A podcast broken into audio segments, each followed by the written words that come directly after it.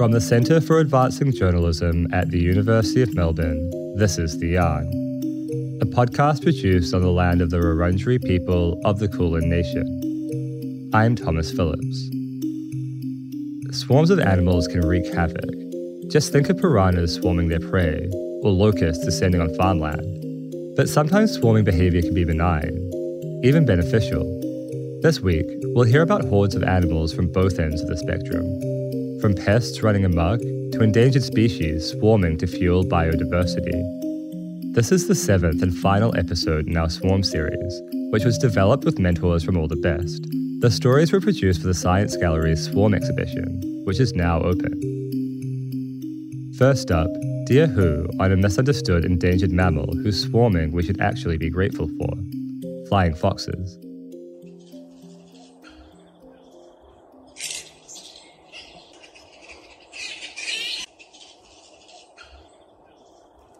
I'm walking on the nature trail heading to the bat colony. Now I can see some bats hanging upside down the trees. It is winter now. There are not so many people visiting this site. There are some people passing by the viewing point and said it was amazing. I'm currently walking on the bats conservation area and here we can hear some voice of bats.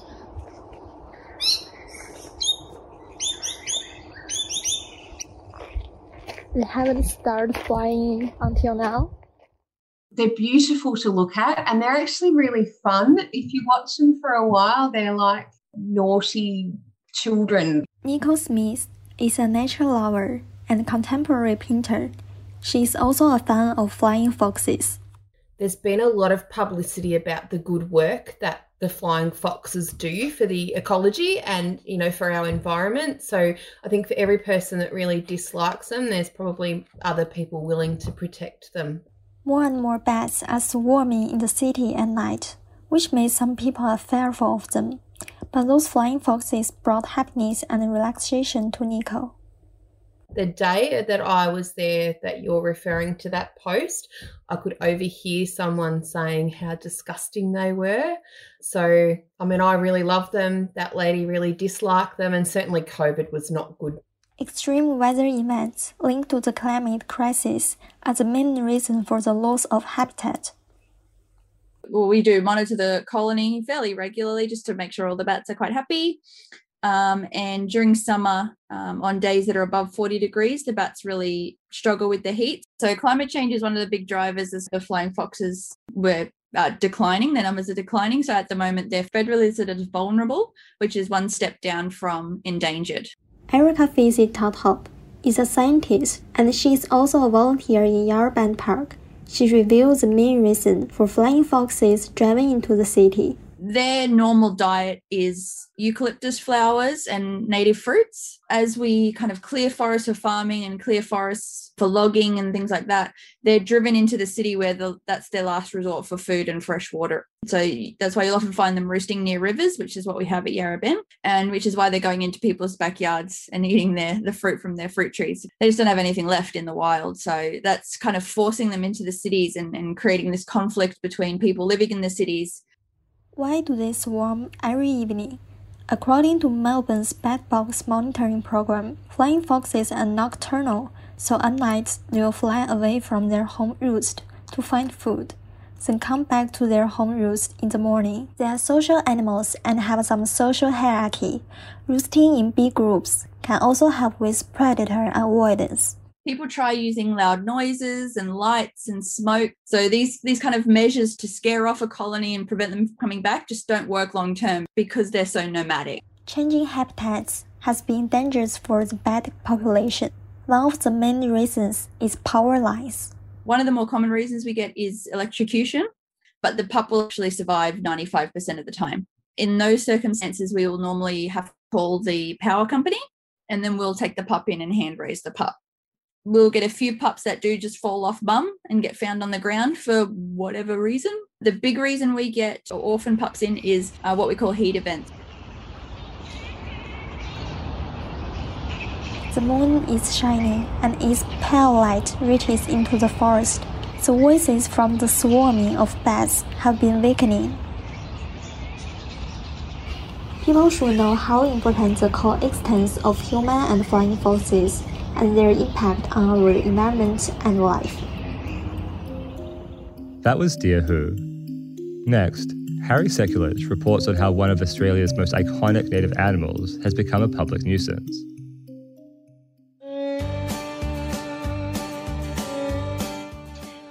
I feel like I'm an elementary school teacher, and immediately, as kids think, and as we've been growing up, thinking about kangaroos, immediately we think of Australia. And I think for Canadians, it's like that novelty of what like Australia is, and those first associations that we make with countries that are so far away. Foreigners like Tori Van Staven see kangaroos as Australia's beloved national animal.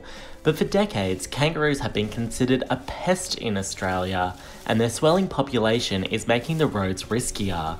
For Sydney sider Andy Illidge, driving at dusk with her boyfriend on a country road turned into a bumpier ride than she had expected. We like saw in the distance a kangaroo hop across the road, and we were going probably like 80, so we slowed down to I'm gonna say 50-ish and then we like didn't see it again. It wasn't by the road, and basically as we went past that spot that we saw it, it jumped like into my car, like not in front of us, like almost on top of my bonnet, broke my side mirror, and then hopped away. While dusk is peak hour for kangaroo traffic, Simone Haywood learnt that dawn is just as dangerous while driving from Melbourne to Sydney early in the morning with her husband and two young kids aged 3 and 7. I was just driving, it's like a dual highway. There was literally no one else on the road, no one, I couldn't see anyone in front or anything.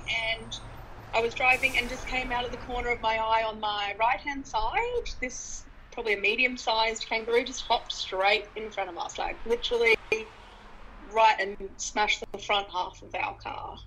I just screamed. I literally was like, you know, swore out loud because it, it probably, I saw it bounce and then it took its second bounce and hit us mid-air. So there was literally no warning and we were doing 110.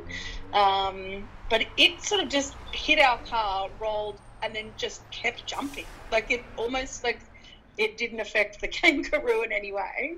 There are many stories of kangaroos hopping off scot free, as Transport Victoria reports only one in five kangaroo related accidents result in the animal's death. But Cohen Johnston was not so lucky. With only a week to move from Townsville to Melbourne after getting a scholarship for his pilot's license, Cohen was eager to make the 27 hour trip down the middle of Australia as fast as possible. I was driving like 14 hour days, and so I'd start when it was dark and finish when it was dark.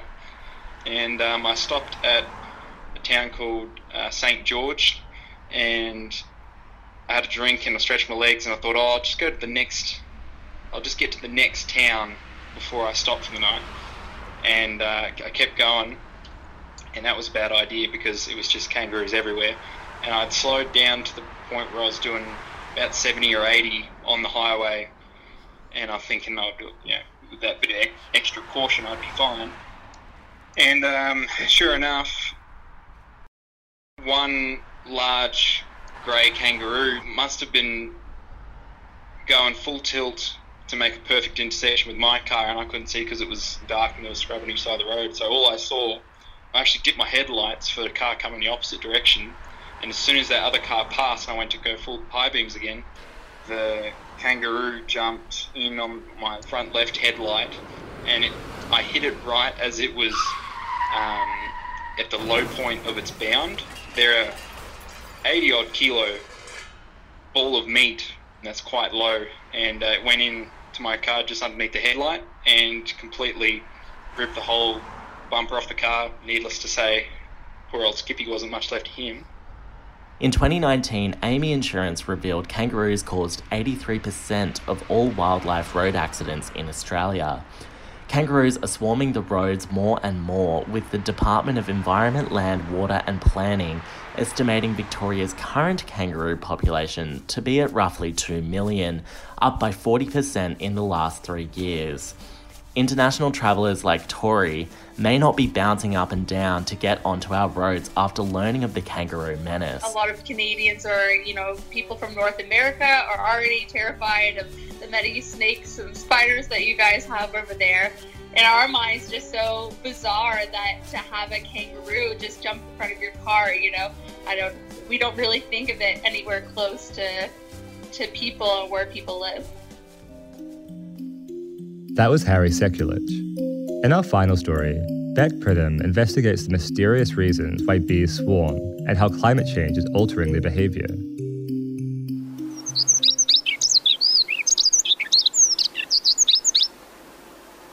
I've always found bee colonies somewhat mesmerising, seemingly powered by a greater force working together as a superorganism. I wanted to know what drives bees to swarm. Are they just hardwired to? So swarming is an instinct in the bee. It's actually built into their psyche. And the reason why they swarm is because they do. That's Leon Vanau, an apiarist and member of the Beekeepers Society of South Australia. So swarming is where bees leave the colony for a new home.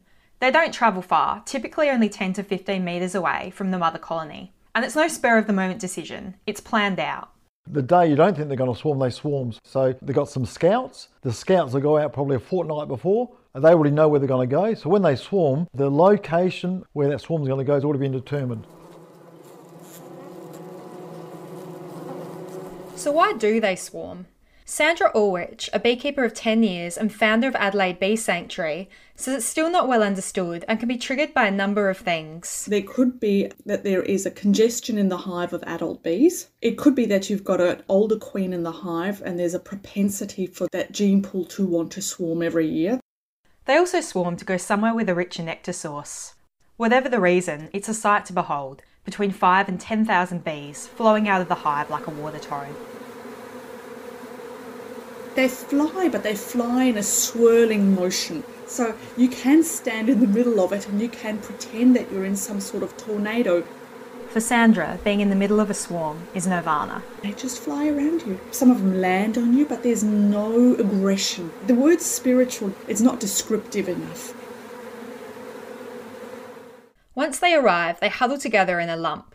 It varies in size, from a fist to a basketball. And in the middle is the most important being, the queen. So they're trying to protect her, they're looking after her, even though it looks like a bit of a mess, just little bees hanging on each other's legs, that's what's happening. She's a hard little girl to see. She's fairly elusive. They haven't left the hive for their forever home. They're between places, and where they'll squat is far from regal.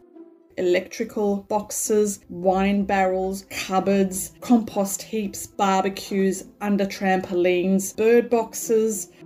The list goes on. They hang tight until the scout bees find a more suitable abode.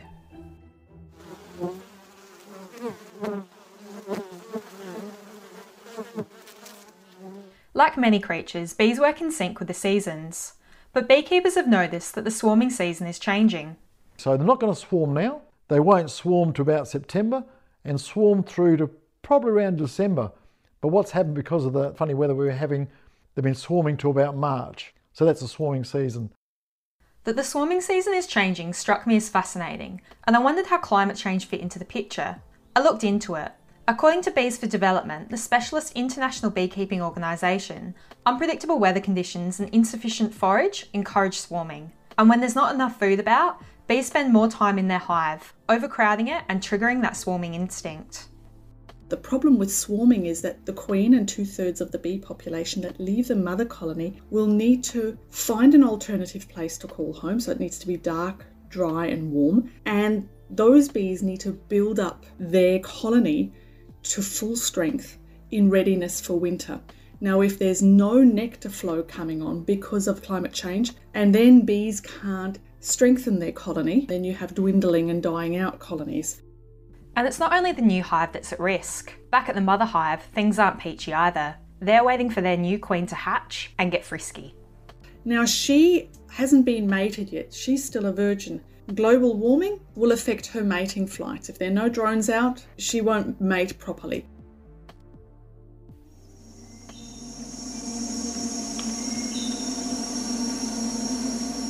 But climate change mightn't be the only reason why swarming behaviour is changing in the Adelaide region. Sandra has an alternate theory. She thinks it's down to the rise in urban beekeeping.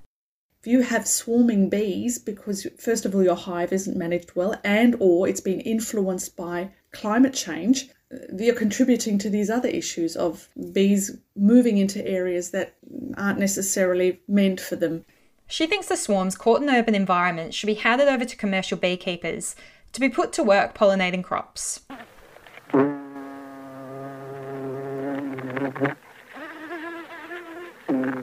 While we can get an idea, it seems we'll never truly understand swarming. Bees really live their own secret lives. That was Bec Pridham. The yarn is from the Centre for Advancing Journalism at the University of Melbourne.